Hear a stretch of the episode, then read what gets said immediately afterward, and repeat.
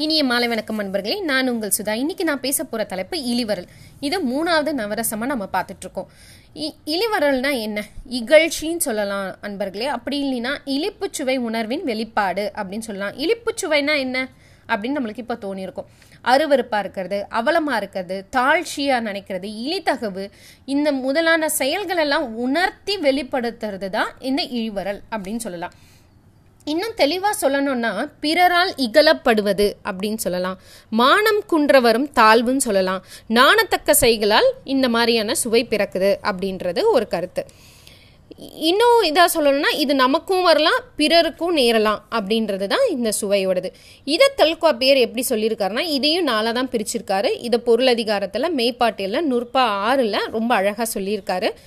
மூப்பே பிணியே வருத்தம் மென்மையோடு யாப்புற வந்த இளிவரல் நான்கே அப்படின்னு சொல்லியிருக்காரு. ஸோ ஃபஸ்ட்டு மூப்பு. மூப்புனா வயது முதிர்ந்த தன்மையினால் ஏற்படுறது இல்லை உடலில் ஏற்படும் முதுமையான தோற்றத்தினால வர்றது மூப்புன்னு சொல்லுவாங்க. அந்த காலத்துலலாம் பார்த்தீங்கன்னா ரொம்ப வயசானவங்க அவங்களால எதுவும் பண்ண முடியாது. இதுக்கப்புறம் அவங்கள வச்சுட்டு எதுவும் பண்ண முடியாதுன்னு நினைக்கிறவங்கள வந்து அந்த மாதிரி முதுமக்களில் வந்து தாளியில் போட்டு உள்ளே போட்டு மண்ணில் புதைச்சிருவாங்களாம். ஸோ அந்த மாதிரி நடந்திருக்கு ரொம்ப பிற்காலத்தில்.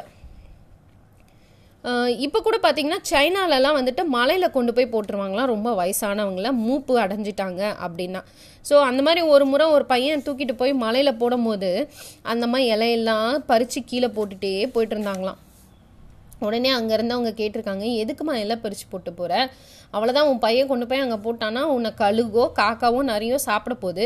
அப்புறம் ஏம்மா நீ இதெல்லாம் பறித்து போட்டுட்டு போகிற அப்படின்னு கேட்கும்போது என்ன போட்டுட்டு வந்துடுவான் ஆனால் என் பையன் திரும்பி வரும்போது அவன் வழி கரெக்டாக வரணும்ல.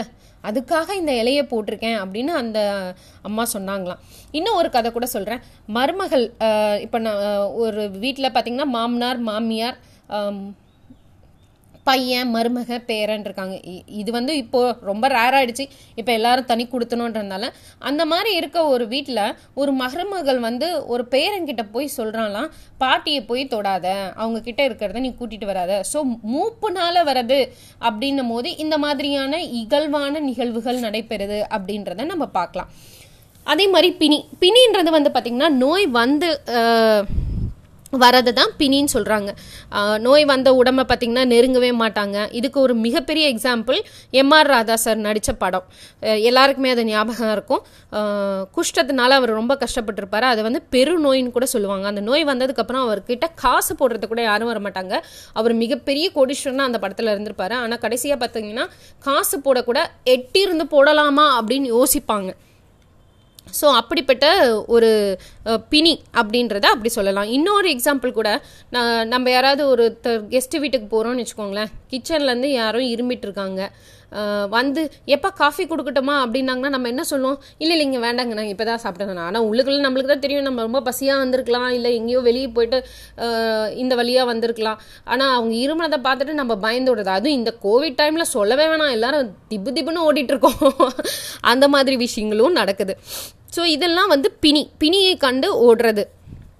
இன்னொன்று விஷயம் இந்த பிணியில் வந்து திருக்குறளில் அவர் வாயின் விதும்பல் அப்படின்ற ஒரு அதிகாரத்தில் குறள் ஆயிரத்தி இரநூத்தி அறுபத்தி ஒன்றில் வள்ளுவர் ரொம்ப அழகாக சொல்லியிருப்பார். வாலற்று புற்கன்ற கண்ணும் அவர் சென்ற நாளென்று தேய்ந்த விரல் அப்படின்னு சொல்லியிருப்பார்.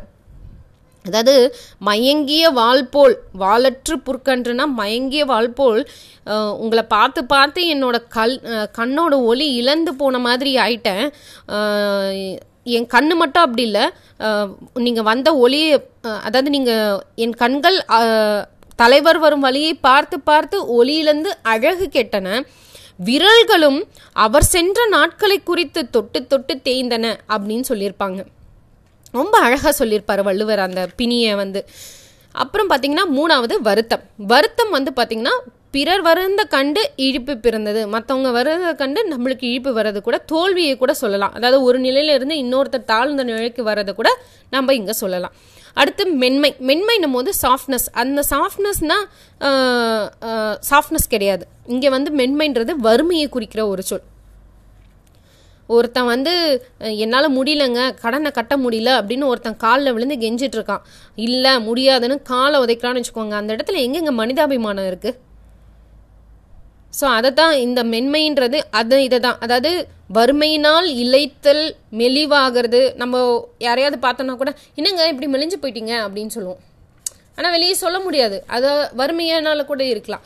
ஸோ இந்த மாதிரி நிறைய விஷயங்கள் ரொம்ப அழகாக வந்து நம்ம தொல்காப்பியர் இந்த நாலு விஷயங்களையும் இழிவரலில் சொல்லியிருக்கார். ஸோ நாம் இந்த நாலு விஷயத்தில் மெயினான விஷயம் வந்து மனிதாபிமானம் இரக்கம் இதெல்லாம் நம்ம காட்டணும் அப்படின்றத தான் இந்த இழிவரலில் ரொம்ப அழகாக தொல்காப்பியர் கூலியிருக்காரு நாம் அதை கடைபிடிப்போமாக நன்றி வணக்கம்.